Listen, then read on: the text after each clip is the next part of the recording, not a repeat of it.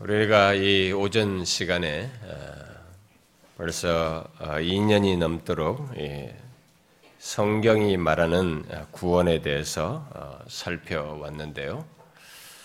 이제 마침내 이 구원에 대한 전체 내용의 마지막 그 부분인 영화에 대해서 우리가 glorification이라고 하는데요.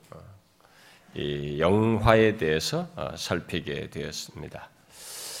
아, 이미 말했다시피 영화를 어, 몸의 부활, 우리가 나중에 육체적으로 죽지만 나중에 그 실된 그 몸의 부활과 아, 많이 연관지어서 이 영화를 아, 말하고 있습니다만은 그래서 이 죽고 난 이후에 나중에 주님께서 다시 재림하실 때 있게 될 그런 몸의 부활과 함께 이 영화를 어, 주로 말하다 보니 이 영화를 구원론에 구원에 포함시키기보다는 이 종말론에 보통 포함해서 어, 말을 하는 어, 말을 보통 합니다. 그러나 그것이 우리의 구원의 궁극적인 내용이기도 하기 때문에 어, 우리가 지금까지 살펴왔던 어, 구원에 대한 내용에 이어서 어, 이 영화에 대해서 지금부터 몇 차례 살피도록 하겠습니다. 지금까지 우리는 예수 그리스도께서 십자가와 부활을 통해 이루신 것을 성령께서 우리 각 사람에게 적용하여 갖게 하시는 구원의 다양한 국면들을 살펴왔습니다. 부르시고 또 우리를 거듭나게 하시고 회심, 곧 회개하고 예수 그리스도를 구주로 믿는 믿음, 아, 그리고 칭의와 우리를 양자로 삼으시는 것, 성화되게 하시는 것, 그리고 끝까지 보존하시는 성도의 견인에 대해서 살펴왔습니다. 아, 그 가운데서 가장 그 앞부분에 최근에 살폈던 그 성화와 성도의 견인은 성령께서 아, 이렇게 아, 우리들이 의롭다함을 받은 신자 안에서 그 거룩한 변화를 이렇게 임종 때까지 죽을 때까지 멈추지 않고 계속 하는 것을 말하는 것이었죠. 이 성화와 성도의 견인요. 아, 그러면서 그 가운데 성령께서 우리가 계속 거룩하게 변하도록 변화되도록 우리 안에서 역사하시는 가운데 하나님께서 우리를 보존하시고 우리는 믿음의 인내를 한다는 차원에서 성도의 견인이라는 것을 함께 연결해서 살폈습니다. 자, 그러면 이제 그렇게 믿음의 인내 속에서 성화의 삶을 산 거룩한 변화를 계속하면서 살아온 신자가 이 땅의 삶을 다 마치고 나서 있게 되는 구원의 여정의 마지막이 어떠한지 아, 그것을 이제 살펴보도록 하겠습니다. 많은 사람들이 우리들이 지금 살피려고 하는 이 영화를 말할 때 곧바로 예수 그리스도께서 재림하실 때 우리들이 부활하여 몸, 우리의 몸이 영화롭게 되는 것을 바로 생각을 합니다. 아, 그러나 저는 그런 좁은 의미의 영화만이 아니라 예수 그리스도를 믿는 신자가 이 땅에서의 삶을 마치고 죽고 난 이후에 아, 바로 하나님께 이름으로써 오늘 본문에서도 나오는 그런 내용이에요. 하나님께 이름으로써 우리의 영혼의 성화가 완성되는 것과 함께 우리의 영혼이 안식과 만족에 이르게 되는 그 상태, 소위 넓은 의미의 영화까지 포함해서 살피도록 하겠습니다.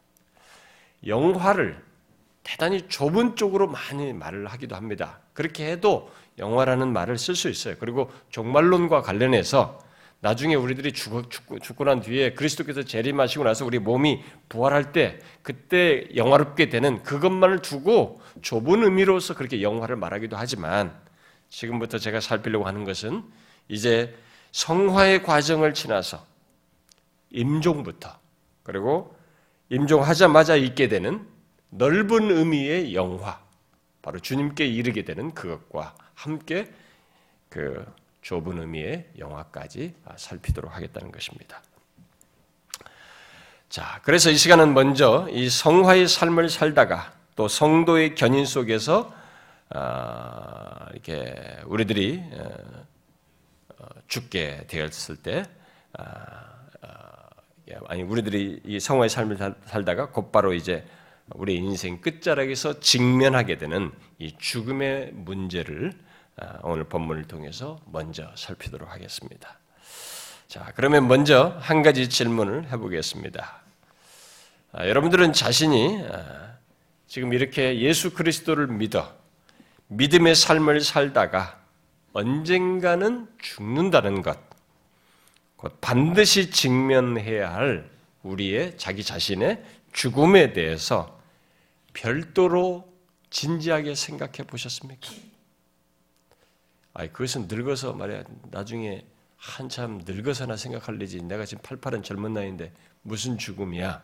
혹시 그렇게 생각하십니까? 제가 항상 얘기했지 않습니까? 병원에 가면 한 살부터 모든 연령층 사람들이 죽음을 앞에 두고 있습니다. 죽음은 늙어서만 얘기 아니에요. 그냥 인간이면 예외 없이 죽음을 생각해야 돼요. 근데 여러분들이 지금까지 살면서 별도로 진지하게 죽음의 문제를 한번 생각해 보았습니까? 죽음을 비현실적인 걸 생각하십니까? 인간 존재에 가장 확실한 것. 이 세상에 다른 것들은 개연성이 있어요. 가능성이 있어요. 이거 선택하다 다른 것이 나올 수도 있어요. 그러나 인간에게 가장 확실한 것이 하나가 있네요. 죽음이에요. 왜 없이 죽기 때문에. 가장 현실적인 것입니다. 우리 모두가 알다시피 우리는 모두 믿음의 삶을 살다가 얼마 후에 죽게 됩니다. 나의 순서대로 죽는 것이 아니지만 분명한 것은 예외 없이 모든 인간은 죽습니다. 혹시 그냥 죽는다. 뭐 나이가 먹으면 나중에 죽겠지 뭐 언젠가는 죽겠지. 뭐 이 정도로 죽음을 생각하고 지금까지 살아왔습니까? 만약 그 정도라면 그는 자신의 인생 중에 가장 중요하고 큰 일이고 반드시 있는 가장 확실한 이 죽음을 생각지 않음으로써 그는 큰 것을 사실 놓치고 있을 수 있어요. 아닙니다. 우리는 반드시 이 죽음에 이르기 전에 왜 죽어야 하며 죽을 때 어떤 일이 있고 그리고 그 죽음 이후에 무슨 일이 있으며 어떤 상태에 있게 되는지를 생각하고 알아야 합니다. 자, 바로 얼마 후에 있을 이 죽음의 경험에 대해서 아, 여러분들이 한번 이 시간에 말씀에 비추어서 한번 생각해 보십시오. 다시 질문해 볼까요? 여러분의 호흡이 끊어지면 여러분들에게 어떤 일이 있을 것이라고 생각합니까? 여러분들이 언젠가 호흡이 끊어집니다. 죽습니다. 죽게 될 때 바로 그 뒤에 무슨 일이, 어떤 일이 여러분들에게 있을 것이라고 생각합니까? 이 세상에는 굉장히 다양한 주장들이 있습니다. 다양한 설명이 있어요. 여러분들도 연예인이 죽으면, 누가 옆에 죽으면 좋은 데 가길 바래. 하늘 아래 가서 좋은 데 다 가기를 바래. 이렇게 모두가 지금 다 얘기하는 막연하게 죽으면 좋은 데 갈 거라는 이런 생각들을 우리들이 또 하고 있고요.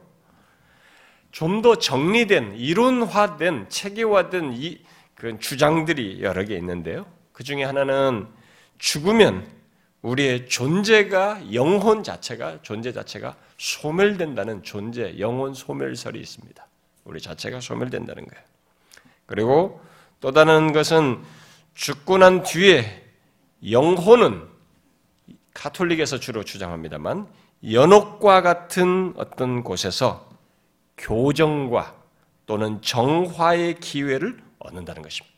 다시 한번 영원하게 지옥으로 가든지 천국으로 가든지 이게 한 번 더 결정되는 기회가 부여된다는 것입니다. 또 다른 이 세상에 있는 주장 중에 하나는 환생 또는 윤회라고 하는 주장입니다. 어떤 다른 생명체로 또 다시 환생하거나 이렇게 윤회한다는 것입니다. 그게 동물도 될 수 있고 식물도 될 수 있습니다. 뭐 지금은 인간으로 태어지만 다음에는 소로도 태어날 수 있는 거죠. 뭐 이런 식의 순환론, 이 윤회 사상은 더 앞서서 순환론이 봄, 여름, 가을, 겨울이 있고 뱀도 허물을 벗고 계속 돌아가고 모든 것이 막 순환하는 것처럼 태양도 이렇게 돌고 또 순환하니까 모든 것이 순환하는구나. 자연현상을 보고 순환론이라는 것이 고대 사상에 있었는데 이런 것들이 이렇게 윤회 사상, 환생 개념으로 종교 개념으로 발전해서 아, 정착하기도 했습니다. 또 어떤 사람은 아, 영혼의 수면 상태를 또 주장을 하죠. 음, 그래서 사람이 죽으면 이 영혼이 수면 상태로 들어간다라는 것입니다.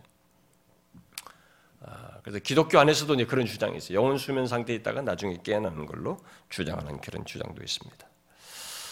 자, 여러분들은 어떻게 생각합니까? 여러분들이 숨을 거뒀을 때 그 후에 어떤 일이 있을 것이라고 생각합니까?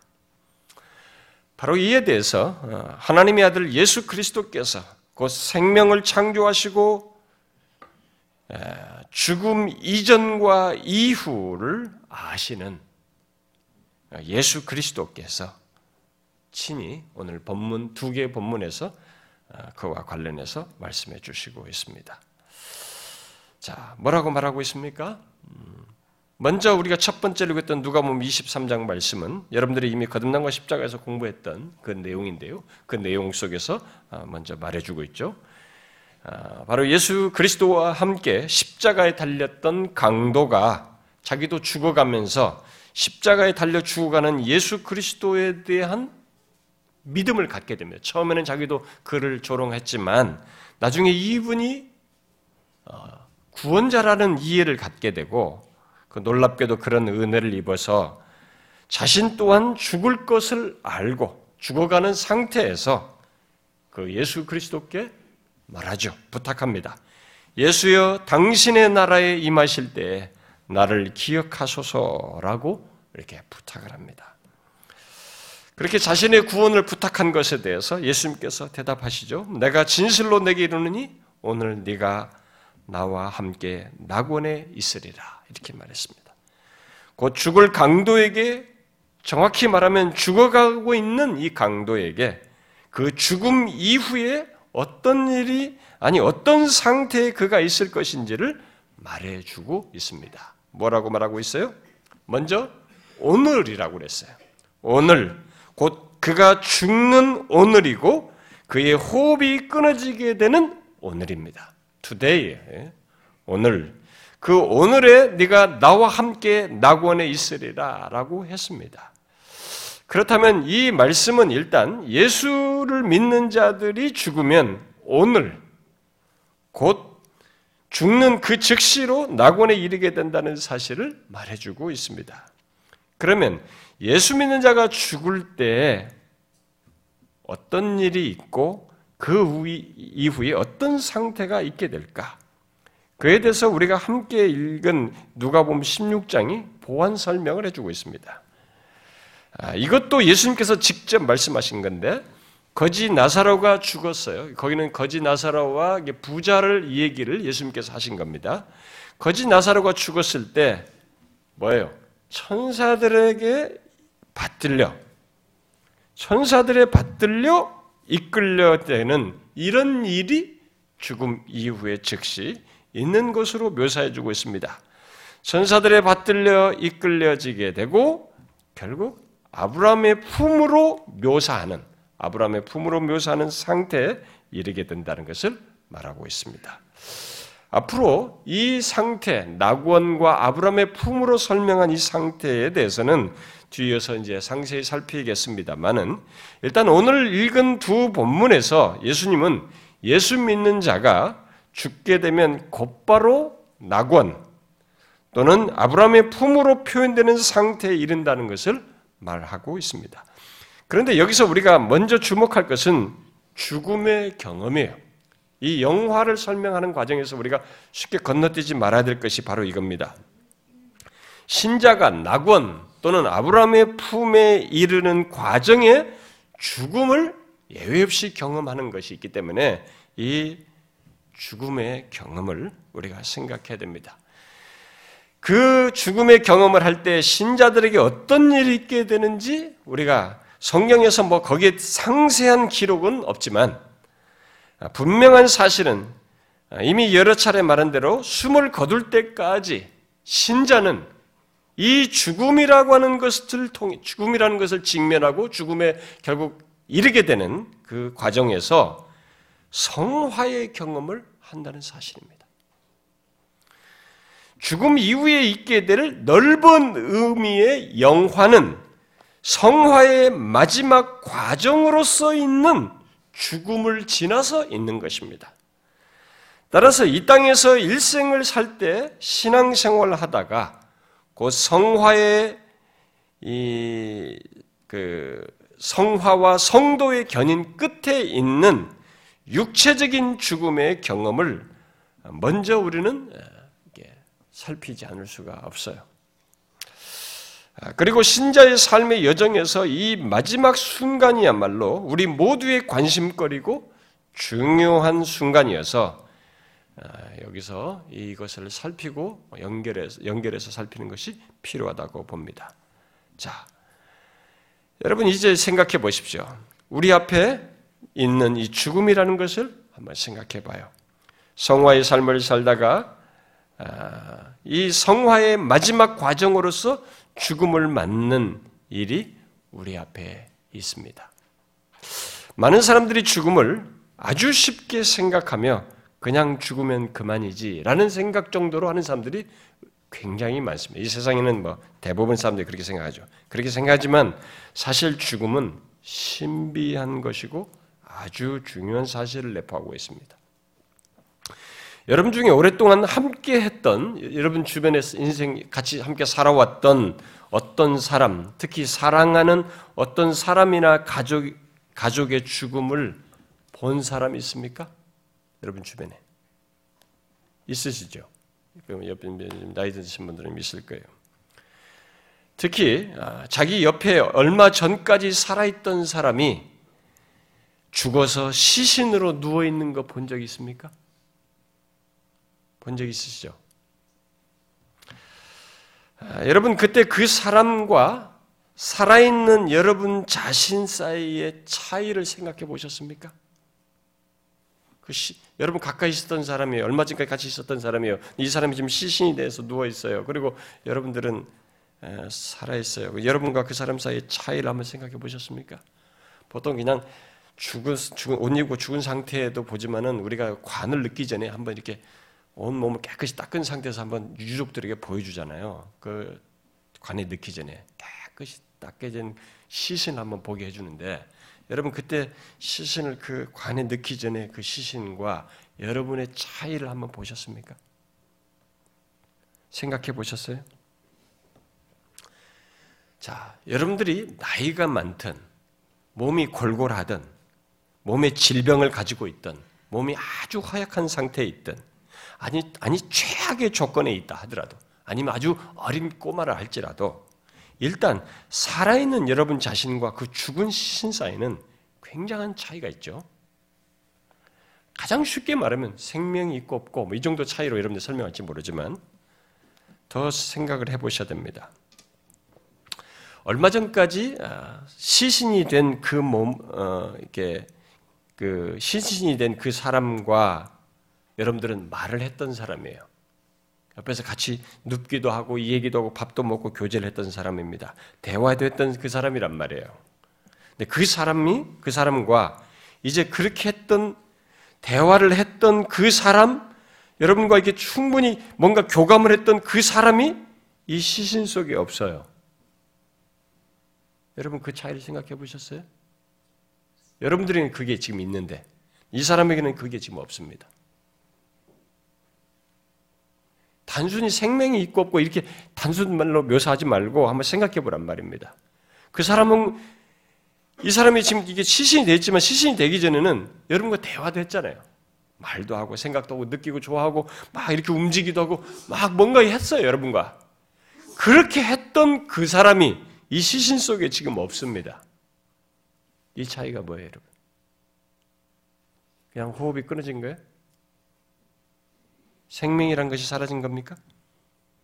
간단하게 생각하지 말아야 돼. 정확하게 생각해야 됩니다. 뭐가 없어진 겁니까? 얼마 전까지 함께 대화했던 그 사람, 그 사람 존재 자신이 없어지고 외형, 껍데기, 몸만 남아있는 것입니다. 이 차이가 무엇입니까? 그것은 우리 인간이 물질적인 몸만으로 이루어져, 이루어져 있지 않다는 것을 말해주는 것이에요. 인간은 물질적인 몸만으로 이루어져 있지 않습니다. 의학적으로 죽음은 심장이 멎고 호흡이 멈추고 뇌의 모든 기능이 정지되는 것으로 죽음을 말하지만 성경은 그런 육체적인 죽음을 살아있을 때 생각하고 기뻐하고 뜻하는 바대로 몸을 움직였던 그의 영혼이 몸에서 분리되는 것으로 말을 하고 있습니다. 그 시신, 곧 몸을 움직였던 영혼이 몸에서 떠난 것 또는 분리된 것으로 육체적인 죽음을 말한다는 것입니다. 그래서 바울은 고린도 후서 5장에서 내 육신의 장막을 벗는 것으로 죽음을 말했어요. 그러면서 나라는 자신, 곧 영혼과 장막으로 말하는 육신의 분리를 언급을 한 것입니다. 예수님께서도 십자가에 달려 돌아가시기 직전에 내 영혼을 부탁하나이다 라고 말을 하셨어요. 그렇게 함으로써 영혼으로부터, 육신으로부터 영혼이 분리되는 것을 죽음으로 아, 말하셨고 실제 경험하셨습니다. 그러면 도대체 왜 인간은 이런 죽음을 경험해야 할까요? 할아버지가 죽고 아버지가 죽고 옆에 친구도 죽고 누구도 다 죽으니까 그냥 나도 죽는 것일까요? 그런 것은 아니죠. 그러나 이 세상 사람들을 수많은 사람들은 죽음을 그런 식으로 생각을 합니다. 그러니까 거의 그냥 운명적으로 받아들여요. 주변이 다 죽으니까 죽는다. 왜 죽는지를 생각하지 않습니다. 그런 것을 깊이 한번 생각도 안 해보고 죽음을 맞는 사람들이 굉장히 많습니다. 그러나 성경은 분명히 그 원인을 밝히고 있습니다. 그 시작을 밝히고 있어요. 심지어 살아있을 때의 생명 또한 어디로부터인지 우리가 지금 살아있는 내가 지금 가지고 있는 누리고 있는 이 생명 또한 어디로부터인지까지 분명히 밝히고 있습니다. 사람들은 지금 자신이 육체 자신의 육체 안에 생명이 있는 것을 마땅한 권리고 당연한 것이고 내 것이다 이렇게 생각합니다. 그냥 권리 차원으로 생각을 해요. 그러나 성경은 그 생명이 하나님께서 모든 인간에게 주신 선물, 곧 일반 은총의 선물로 말하고 있습니다. 그 사실을 바울은 사도행전 17장에서 하나님을 힘입어 살며 기동하며 존재한다는 말로 표현을 했습니다. 그런데 그런 선물을 가진 인간이 도대체 왜 죽는다는 것인가? 왜 죽게 되었을까? 그것을 로마서 5장에 말하는 바대로 최초의 사람이 인간이 죄를 범함으로써 사망에 이르러서 이르게 되는 그리고 죄로 말미암아서 있게 된 것입니다. 죄는 사망을 요구해요. 죄 싹슨 사망이에요. 죄는 사망을 요구하여서 죄로 말미암아서 우리가 외회 없이 죽는 일이 있게 된 것입니다. 최초의 사람을 그래서 최초의 사람을 죄로 유혹하여서 사망에 이르게 한 거기에 유혹자인 사단은 인간이 죄로 말미암아 사망 아래 있게 되자 바로 이 사망을 도구 삼아서 막강한 권세를 모든 인간들에게 휘두름으로써 사망 아래에서 두려워하는 일들을 인간이 경험하고 있습니다. 그 사실을 히브리서 2장은 이렇게 기록하죠. 죽음의 세력을 잡은 자 곧 마귀라는 말로 표현을 하고 있습니다. 그리고 이어서 이렇게 기록합니다. 죽기를 무서워함으로 한평생 매여 종로로 타고 있다라고 말하고 있습니다. 이 세상에 태어난 인간은 죽음의 세력을 잡은 자 이 마귀 아래서 죽기를 무서워하면서 한평생 매여서 종로를 탄다는 것입니다. 인간은 죄 때문에 그렇게 항상 죽음의 기운을 느끼며 죽기를 무서워하면서 살다가 마침내 죽게 됩니다. 여러분은 죽기를 무서워하는 것이 무엇을 말하는지 아십니까? 조금밖에 모를 거예요. 그러나 우리는 사랑하는 사람의 죽음을 보게 될 때, 그가 싸늘한 시신으로 누워있는 것을 보게 될 때, 죽기를 무서워하는 것을 조금 느끼게 됩니다. 그러나 아직 아니에요. 실제로 자기 자신이 죽는다라고 할 때, 그래서 진짜로 내가 죽는다는 것을 알게 됐을 때, 그리고 실제로 죽어갈 때, 그 경험 속에서 사람들은 이 죽기를 무서워한다는 것이 무엇인지를 절절히 알게 됩니다. 정말로 죽기를 두려워하게 되죠. 요즘은 사형이 거의 우리나라에서도 시행되지 않고 있습니다만은 우리나라도 얼마 전까지 한 20년 전인가요? 어, 얼마 전까지만 해도 우리나라도 사형이 있었습니다. 그때 이 사형수에 대한 얘기가 많이 우리들에게 거기서 사역하는 그 어, 직원들에 의해서 어, 전달되고 간증도 하고 그랬었는데 옛날에 사형 당할 때 이 사형수들이 주로 극악범들이잖아요.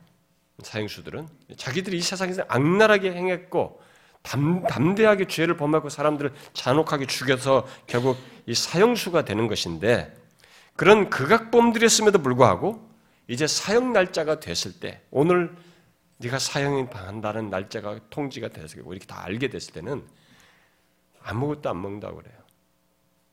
그 아침부터. 그리고 기다리는 동안도 정신을 못 차리네. 안절부절하고.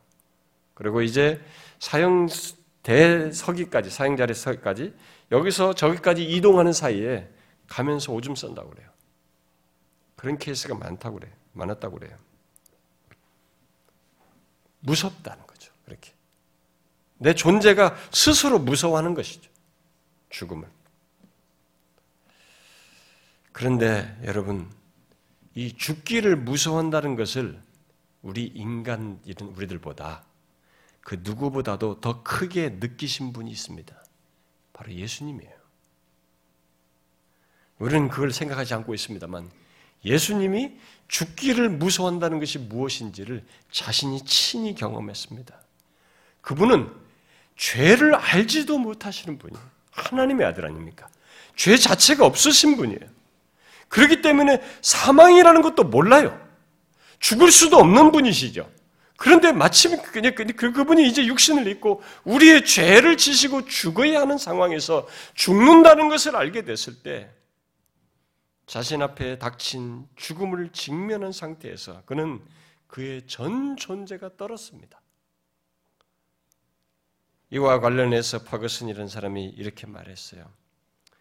겟세만에서 예수님이 겪으신 죽음의 체험을 묘사하는 말을 보면 죽음 그 자체는 슬픔, 수치, 절망과 같은 정신적 고통과 물리적 마비를 가져오는 당혹스럽고 불안하고 거의 미칠 것만 같은 상태라고 할 수 있습니다.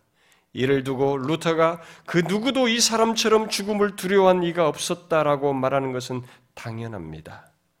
그러므로 그리스도를 바라볼 때 우리는 비로소 죽음의 본질을 알게 됩니다.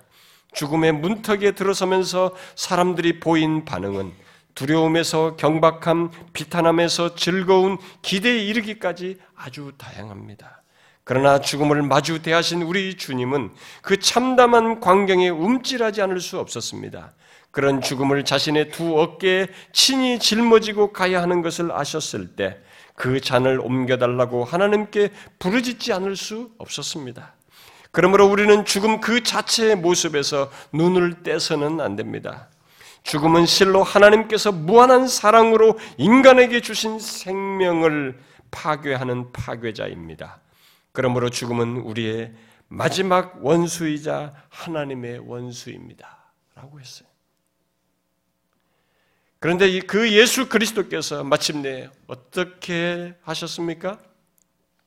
바로 죄도 죽음도 알지 못하셨기에 죽음 앞에서 전 존재가 떨었지만 그는 마침내 우리의 죄를 지시고 죽으시고 부활하심으로써 죽음을 무기 삼아 권세를 부리는 사단을 멸하고 사망 자체를 정복하셨습니다.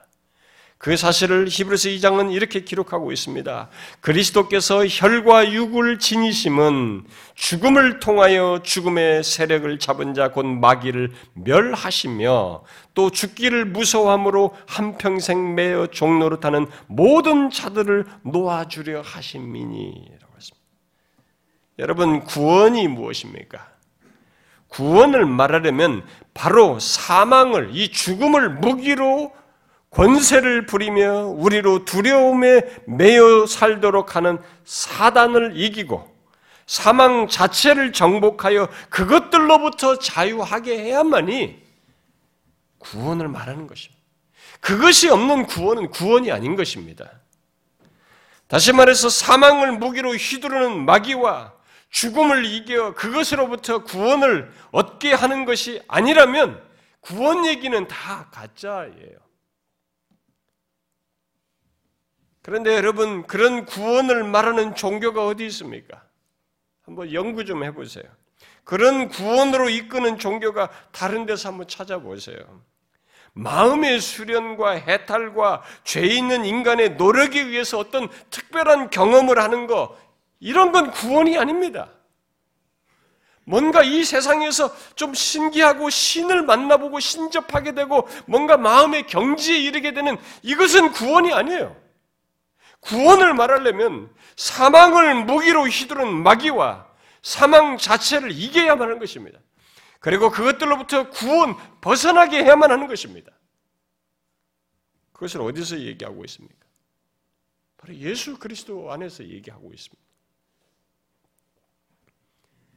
그런데 이걸 빼고도 우리가 구원을 얘기하면서 구원이 있다고 하는 이런 내용들은 그래서 어떤 종교든지 어떤 주변의 사상이든 구원과 관련된 모든 얘기는 있다고 해봐야 근거가 없어요. 명확한 근거가 없는 가상적인 얘기들입니다. 죄 있는 자가 어떻게 죄와 사망의 무기를 지배하는 사단을 이기며 사망 자체를 정복하여서 벗어나게 할 수 있습니까? 그런 일은 인간으로는 할 수 없는 것입니다. 오직 죄 없으신 하나님의 아들 예수 그리스도께서 죄와 사망을 이기신 것 안에서만 또 사단을 멸하신 것 안에서만 가능한 것입니다. 사단과 사망으로부터의 구원을 말하는 종교는 그래서 오직 예수 그리스도 안에서예요. 뭐 이걸 독선적이다, 뭐 기독교가 어쩌다저쩌 제시해 보면 돼요, 그냥. 그러면 해보자, 말해 보라 이거. 누가 사단과 마귀, 마 사단의 권세로부터 죄로부터 이기냐 이게. 그런 얘기를 누가 좀 해보란 말이에요. 실제로 그렇게 해줘보란 말이죠. 그런 역사와 내용과 이것이 있느냐 말이에요. 가상적인 노, 노, 이 얘기가 아니라 그런 근거를 가지고 있는 역사 역사적인 근거를 가지고 있느냐. 예수 그리스도는 곧 기독교는 죽음을 쉽게 넘어가면서 구원을 말하지 않습니다. 죽음을 정복하면서 죽음으로부터의 구원을 얘기하고 있습니다. 그래서 기독교는 죽음을 쉽게 건너뛰거나 가볍게 취급하지 않고 오히려 그 엄연한 실체를 그대로 보고 경험하되 그것을 정복한 구원으로 이끕니다. 그래서 예수 그리스도를 믿는 신자는 죽음을 앞에 두고 있어도 고린도전서 15장에 기록된 말씀을 담대히 할 수 있게 하는 것이죠. 사망아 너의 승리가 어디 있느냐? 네가 쏘는 것이 어디 있느냐라고 말할 수 있는 것입니다. 그 말은 뭐예요? 예수 믿는 우리에게는 사망에 쏘는 것이 없다는 것입니다. 그러면서 뒤에서 말하죠.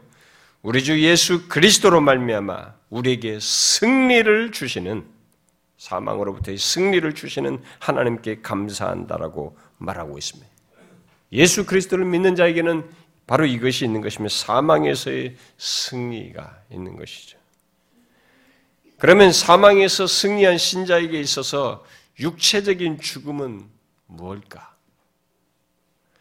예수 믿는 신자에게 사망에서 승리했다는 얘기를 하는데 그런데도 우리에게 있게 되는 이 육체적인 죽음은 무엇일까요?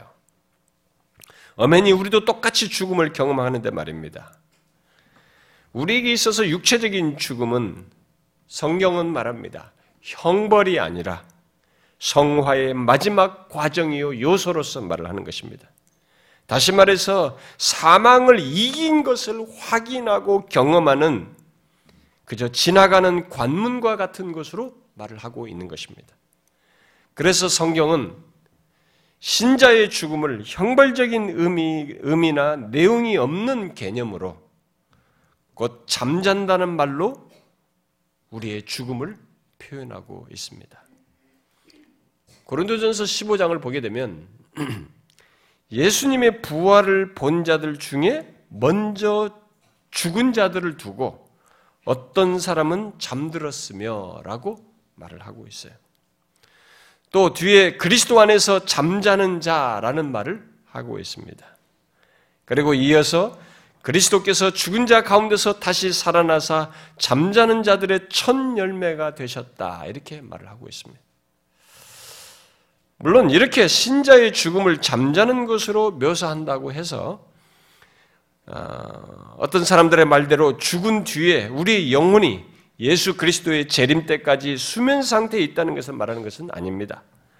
성경이 신자의 죽음을 잠자는 것으로 말한 것은 우리에겐 더 이상 사망이 쏘는 것이 없이 하나님의 임재 가운데 마치 아침에 잠을 깨는 것처럼 죽음이라는 것이 결국 새 아침에 깨어 맞이하는 것과 같은 것이 된다는 것을 말하는 것입니다. 이런 식으로 설명할 수 있겠죠.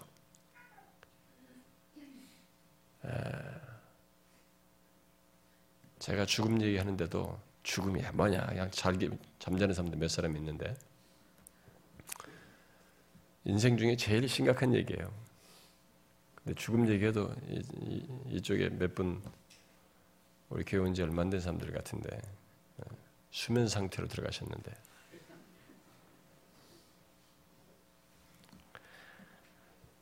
아, 저는 어느 가서 설교하도 어, 그 사람들에게 얘기합니다. 나는 여러분들을 두 번 볼 거라고 생각 안 합니다. 오늘 한 번으로 여러분 만나고 여러분들이 나를 다시 안 봐도 상관없습니다. 그러나 제가 오늘 해야 할 얘기는 해야 되겠습니다. 라고 가감없이 그냥 성경에 있는 얘기 다 하죠. 여러분들 듣기 싫어도 들으셔야 됩니다. 라고 얘기하고 떠납니다. 여러분도 마찬가지예요. 뭐. 듣기 싫어서 안 듣겠다면 어쩔 수 없겠지만 그러나 여러분들에게 기회가 왔을 때 이런 사실을 아셔야 됩니다.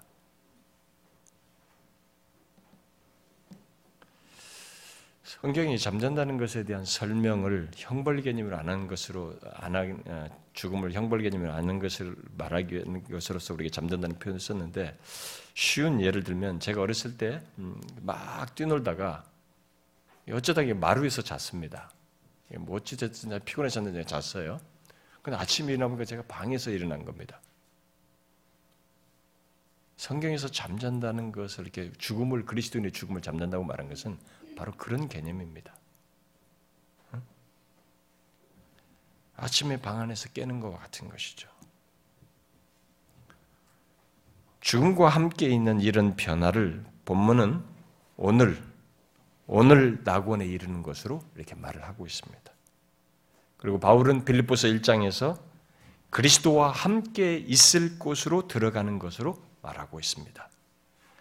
그러나 그렇게 잠에서 깨어 난 그 나는 이것이 난다고 했, 나는 것을 이 낙원에 이른다고 아, 낙원에 이른 것으로 말했다고 해서 곧 우리 그리스도인들의 죽음을 잠자는 것으로 말했다고 해서 우리들이 죽음을 고통 없이 신자들은 죽음을 고통 없이 쉽게 통과한다 그런 얘기는 아닙니다. 그렇지 않습니다. 우리도 다양한 경험과 조건 속에서 또 고통스럽게 임종을 맞을 수 있습니다. 우리는 모두 철저하게 개인적인 경험을 죽음을 통과하면서 하게 됩니다. 곁에서 임종을 돕는 사람들이 있어도 특히 사랑하는 가족들이 있어도 영혼과 육신이 분리되는 이 죽음의 경험은 철저하게 홀로 겪는 것입니다. 이때 우리는 뜻하지 않는 불청객까지 만나게 됩니다. 바로 사단입니다. 그는 우리의 운명을 어떻게 할 수 없음에도 불구하고 우리가 죽음을 맞을 때 우리의 믿음을 흔드는 일을 일반적으로 합니다. 그것은 마치 유다서 1장에서 모세의 시체에 대하여 천사장 미가엘이 마귀와 다투어 변론했다고 한 것처럼 구원받는 우리에 대한 마귀의 다양한 방해와 유혹을 경험할 수 있습니다. 어떤 유혹과 방해겠습니까? 분명 우리의 믿음을 흔드는 의심과 의문을 품도록 하는 일이 있을 것입니다. 곧 정말 네가 죽으면 구원받겠느냐고 구원받는 일이 있겠는지 그동안 믿었던 예수가 정말 너를 구원하겠어? 그런 것 네가 그동안 믿어왔던 것이 다 허상이고 거짓일지 않을까? 라는 이런 생각과 그러면서도 그런 생각 속에서 그동안 이 세상에서 못 즐긴 것들, 세상에 대한 미련, 또 모든 관계에 대한 것들, 즐겼던 것에 대한 이런 것이 미련과 함께 마음이 빼앗기는 유혹을 받을 수도 있습니다. 그러나 그 모든 것은 신자들에게 있어서 이전부터 해온 성화의 연장 속에서 경험하는 것이 지나지 않습니다. 결국 신자에게 있어서 임종의 순간은 우리에게 있어서 이 성화의 중요한 요소로서 마지막 과정을 지나는 과정 속에서 겪는 것입니다. 우리는 이런 사실을 알고 죽음을 맞이해야 하고 마지막 숨을 거둘 때까지 성화의 삶을 살고자 해야 합니다. 잠시 후에 있을 영혼의 성화가 완성되는 것, 오늘 본문에서 말하는 낙원, 곧 그리스도와 함께 있게 되는 넓은 의미의 영화가 있다는 것을 기억해야 한다는 것입니다. 물론 우리들이 임종하는 마지막 순간은 우리 홀로 있지 않을 것입니다. 그 이전에도 항상 우리와 함께 계셨지만 특히 우리가 숨을 거둘 때 시편 23편 말씀대로 사망의 음침한 골짜기를 지날 때 주께서 함께 하신다고 말씀하신 대로 그가 함께 하시는 것을 경험하게 될 것입니다. 사망의 음침한 골짜기를 지나는 가운데 사단의 방해를 받고 그때 의심의 구름이 뒤덮어도 또 견디기 힘든 고통스러움 가운데 지난다 할지라도 우리는 나를 죄에서 구원하시기 위해서 십자가에 달려 죽으시고 부활하신 우리 주님께서 함께 하시는 것을 경험하게 될 것입니다. 임종할 때 우리들의 경험은 아주 다양할 것이지만 그렇습니다. 또 예수 믿는 사람들 모두가 충만한 확신 속에서 임종하지는 않을 것이에요. 정말 다양할 것입니다. 어떤 사람은 너무 고통이 커서 큰 위로와 기쁨 속에서 임종하지 못할 수도 있습니다. 여러분도 알다시피 죽는 순간과 상태는 우리들 스스로 창출해내거나 내가 의도한 대로 되는 것이 아닙니다. 내가 이렇게 죽고 싶다고 해서 그런 죽음을 맞는 것은 아닙니다. 심장마비로 짧게 죽고 싶다고 했으나 암으로 질질 끌면서 죽는 일이 있고 집에서 편안히 죽고 싶다고 했지만은 사고로 갑작스럽게 죽는 일도 있는 것입니다. 어떤 사람들은 갑작스럽게 또 편안하게 심지어 기쁨과 위로 속에 임종할 수도 있습니다. 또 어떤 사람은 너무 고통스럽게 시간을 질질 끌면서 시달리는 가운데 가까스로 주님을 의지하며 임종을 맞을 수도 있습니다. 그렇게 신자의 죽음은 이렇게 죽어야 한다. 또 이런 모습 저런 상태여야 한다는 정형이라는 것은 없는 것입니다. 이 땅을 사는 동안 확신 속에서 살았다 할지라도 임종 때는 큰 싸움을 하는 가운데 힘든 경험 속에서 최후를 맞이할 수 있습니다.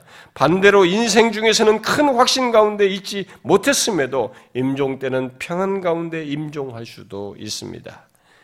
그렇게 우리의 임종은 다른 모든 것과 마찬가지로 하나님의 주권 아래에서 있는 것이어서 각각의 우리 개별적인 경험을 하게 됩니다. 한 사례를 인용하면 아키발드 알렉산더가 사역 중에 임종을 앞에 둔 한 여인을 보고 본 것을 기록한 것입니다. 그는 병들어 있던 한, 어, 한 경건한 부인에 대해서 이렇게 말하고 있어요. 그녀는 눈물이 범벅이 되어 자기의 마지막이 가까워 온다는 것을 느끼면서 염려와 두려움 때문에 정신을 차릴 수 없다고 토로했습니다. 왜냐하면 믿음을 갖기 시작할 때부터 위안을 주는 확신을 전혀 갖지 못했고 하나님을 두려워하고 주의 종의 말을 따라 순종했지만 어둠 속에서 조금도 위안의 빛이라고는 없는 사람과 같았기 때문입니다. 몇 개월 후에 저는 이 부인의 임종하는 것을 지켜보았습니다. 그리고 깜짝 놀랐습니다. 왜냐하면 그리스도께서 그녀를 속박하고 있는 두려움의 굴레를 완전히 벗겨버린다는 모습을 보았기 때문입니다. 그녀는 마침내 자기 인생의 끝이 왔다는 것을 알았습니다. 그녀의 모든 어둠과 슬픔은 사라졌고 마음은 구속주에 대한 사랑으로 일렁거렸으며 그의 간절한 소원은 이곳을 떠나서 그리스도와 함께 거하는 것이었습니다. 그녀의 얼굴 속에서 하늘의 광채를 엿볼 수 있었습니다. 전에 제가 그녀를 위안하라고 무척 애를 썼었습니다. 그러나 지금은 그녀의 침대 곁에서 그녀의 입에서 나오는 은혜로운 말을 듣기만 하면 되었습니다.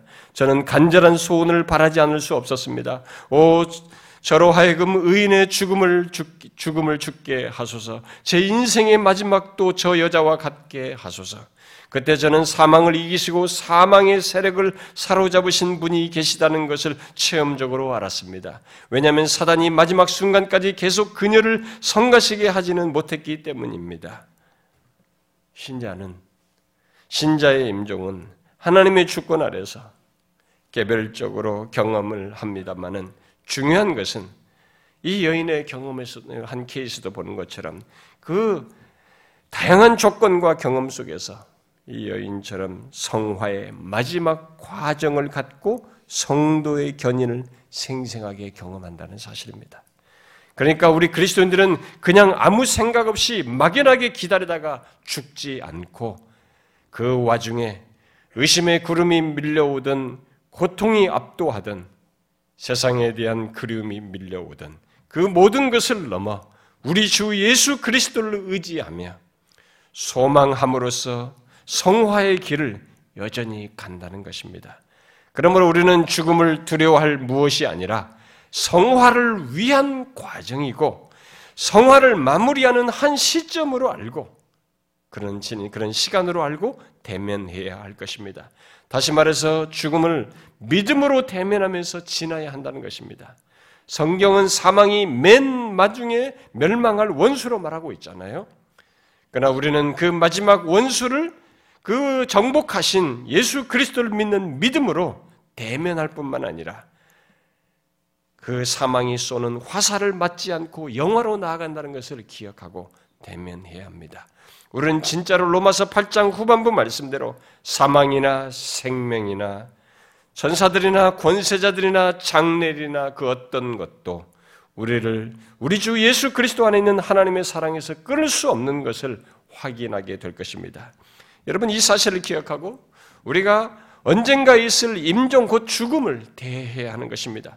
그 누구도 죽음을 기뻐하며 즐겁게 맞이할 수는 없지만 본성상 우리를 두렵게 하는 그것을 믿음으로 담대히 대면하고 결국 영화로 나아가기 위해서 그 임종의 순간이 오기까지 성화의 길을 충실히 가면서 죽음을 믿음으로 막기 위한 연습을 이 땅에 살아있을 때 해야 합니다. 도대체 어떤 연습이겠어요? 죽음을 믿음으로 막기 위한 연습이라는 게 도대체 뭡니까? 여기에 대해서 여러분들이 시간이 있으면 제가 아, 추천한 청교도 책 제임스 더함이라는 사람이 쓴 책이 번역했는데요. 그 번역하도록 제가 좀 추천해서 어떻게 나왔어요. 주 안에서 죽은 죽은 자들을 위한가 뭐 그런 책이 나왔는데요. 아, 주 안에서 죽음을 맞기 위한 지침이 거기에 그런 내용들이 나와 있어요. 그리고 아키발드 알렉산더의 영적 체험의 후반부에도 보면 좋은 자료가 있습니다. 그런데 여기서 저는 이 시간에 이와 관련해서 간단하게 제안한 이 파거슨의 글을 인용하고 싶습니다. 그런 우리에게 죽음이 임박했을 때 우리들의 마음을 지키기 위해 영적인 훈련과 연습이 있어야 한다고 하면서 세 가지 연습을 제안했어요. 첫 번째로 말한 것은 우리의 마음을 항상 그리스도와 그의 임재의 영광에 두는 것을 연습해야 한다는 것입니다. 바울이 빌립보 성도들에게 보낸 편지에서 자신이 이 땅에 살면서도 그리스도와 함께 있는 것이 훨씬 더 좋은 일이라고 한 것처럼 또 그리스도 때문에 죽는 것이 유익하다고 한 것처럼 우리들이 임종할 때 주님을 만나볼 것과 그분을 더욱 친밀하게 완전히 알 것을 기대하면서 그리스도와 그의 임재의 영광의 마음을 항상 두는 것을 이 땅에 사는 동안에 가져야 되고 그런 연습이 있어야 한다는 것입니다. 이것은 우리들의 성화의 삶에서도 필요하고 유익이 되는 것인데 그런 훈련은 결국 마지막 순간에 더 큰 유익이 된다는 것입니다. 버거스는 이렇게 말했습니다. 사람은 보통 자신이 살아온 대로 죽습니다. 우리가 이해할 것은 우리 주님에 대한 사랑의 수준은 우리 안에 하나의 습관으로 자리합니다. 라고 했어요. 그러면서 이렇게 덧붙입니다. 그리스도인으로서 마지막 날에 맛볼 체험을 준비하는 일은 사실 그리스도인이 되는 첫날부터 시작됩니다. 라고 했습니다. 여러분 이것을 기억하고 지금 살아있을 때, 곧 신앙생활 하면서 항상 죽음 이후에 있을 훨씬 더 좋은 일, 곧 그리스도와 그의 임재의 영광 가운데 있을 것을 마음에 두시고 거기에 항상 마음을 두면서 신앙의 여정을 가십시오. 이게 마지막 순간을 잘 보낼 수 있는 좋은 한 길이에요. 그 다음 두 번째로 우리가 가져야 할 훈련과 연습으로 말한 것은 오는 세상에서 누리게 될 많은 복을 기억하는 것입니다. 이 땅을 살아갈 때 계속 그것을 기억하면서 사는 거예요. 성경은 예수 믿는 우리들이 죽음 이후에 이 세상에서는 경험하지 못한 어떤 상태에 이르는 것을 분명히 말하고 있습니다. 그것은 헤아릴 수 없이 많은 것을 내포합니다. 그러나 그 어떤 환경과 환경을 좋은 환경을 누리는 것보다 최고는 첫 번째 말한 것처럼 우리 주님을 그분과 함께 영원토록 사는 것이고 그분을 대면하며 그분의 것들을 누리는 것입니다. 그리고 그와 함께 우리들이 성경에서 본 수많은 믿음의 선배들, 아브라함, 바울, 모든, 모든 믿음의 선배들과 우리들이 이 땅에 살면서 교제했던 믿음의 형제, 자매들, 그리고 함께 주님을 믿었던 가족과 친지들, 또 내게 복음을 전해준 처음 예수를 믿도록 도왔던 그 사람, 그리고 믿음을 계속 지속하도록 도왔던 사랑하면서 같이 교제했던 믿음의 형제들, 이 모든 형제들을 만나는 것입니다. 물론 단순히 만나서 교제하는 것 정도가 아닙니다. 이 땅에서는 많은 방해와 거친 것들이 있었지만 장래에는 더 이상 그런 것이 없이 이런 장래의 그, 그 그런 조건에서 다른 모든 영혼들과 형제들과 함께 교제하게 되는 것입니다. 이런 장래의 경험과 관련해서 퍼거슨이 다음과 같이 말을 했어요. 천국에 있는 교회는 얼마나 영광스러울까요? 이런 성도들의 모임에 참여하는 것은 또 얼마나 놀라운 특권입니까? 장래에 우리가 누릴 이런 기쁨은 도무지 헤아릴 수가 없습니다. 궁금한 것은 많지만 어렴풋한 대답밖에는 할 수가 없습니다. 천국에서 누리는 관계는 어떤 것일까요? 이 땅에서 우리가 알고 있는 즐거움이나 하나님께서 우리의 삶에서 맺게 하신 관계 없이 사는 것은 어떤 것일까요? 어려서 혹은 젊었을 때 우리보다 앞서 천국에 간 이들은 어떤 모습으로 자라 있을까요? 하나님을 아는 지식을 단번에 갖게 될까요? 아니면 영원토록 조금씩 알아갈까요? 우리는 서로를 알아볼 수 있을 것입니다. 우리가 당연히 가질 수 있는 이런 질문들에 적어도 한 가지는 분명하게 대답할 수 있습니다. 영광스러운 그곳에는 더 이상 저주가 없다는 것입니다. 대신 모든 것이 기쁘고 만족스러울 것입니다. 하나님의 복이 고스란히 그 백성에게 흘러가기 때문입니다. 이 땅에서 우리가 맛보는 모든 기쁨은 더 응축된 기쁨을 담고 있는 껍질에 지나지 않을 것입니다. 모든 것이 실제하고 영속하게 될 것입니다. 이런 것들을 직접 맛보게 될 때 모든 의무는 사라지고 우리 입술은 내가 온전히 알리라고 고백할 것입니다.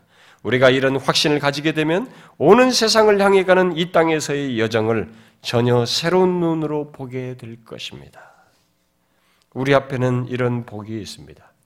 그러므로 우리는 죽음에 이르기 전에 우리 앞에 있는 이런 복을 이 땅에서 경험하는 것과 비교할 수 없는 이런 영광스럽고 복된 것을 이 땅에 사는 동안에 항상 생각하면서 살아야 그 임종의 순간에도 그것의 연장선상에서 더 바라게 되는 것입니다. 이런 훈련이 필요하다는 것입니다. 그 다음 마지막으로 권하는 연습은 이 세상에 대한 태도입니다.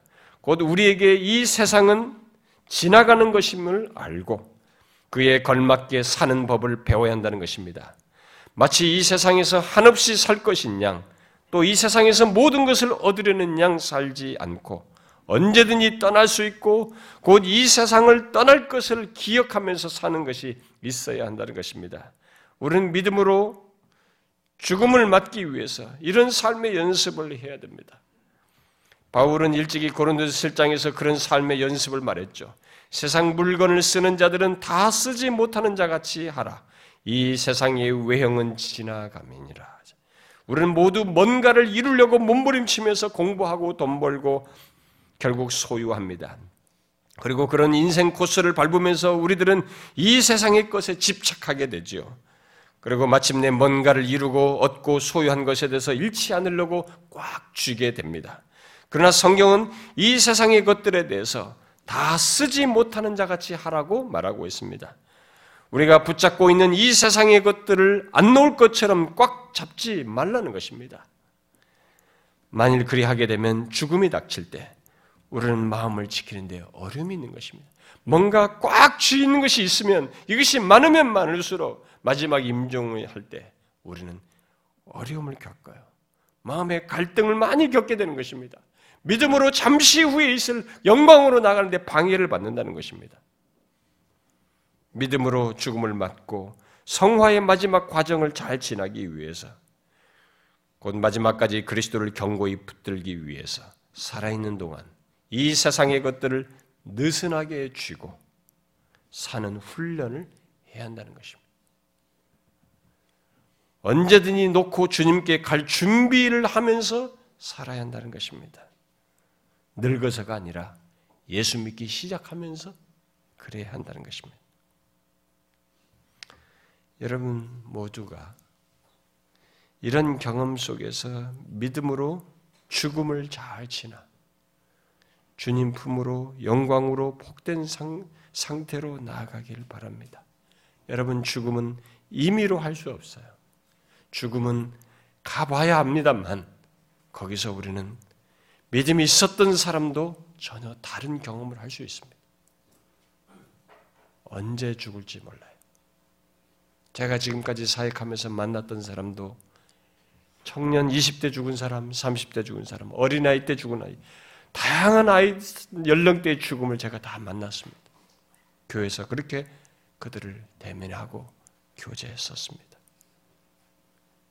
꼭 늙어서만 가는 거 아니에요. 우리는 예수 믿기 시작하면서부터 죽음에 대한 죽음 이후에 대한 바른 이해를 가지고 믿음으로 죽음을 맞이해야 됩니다. 그 이후가 있습니다. 우리는 오늘 나와 함께 낙원에 있으리라. 우리에게는 그것이 있어요. 그것을 보면서 죽음을 맞이해야 하는 것입니다. 여러분 모두가 이런 믿음의 죽음을 그리고 그 이후에 성화가 영혼의 성화가 완성되는 것 그것을 경험할 수 있기를 바래요. 기도합시다.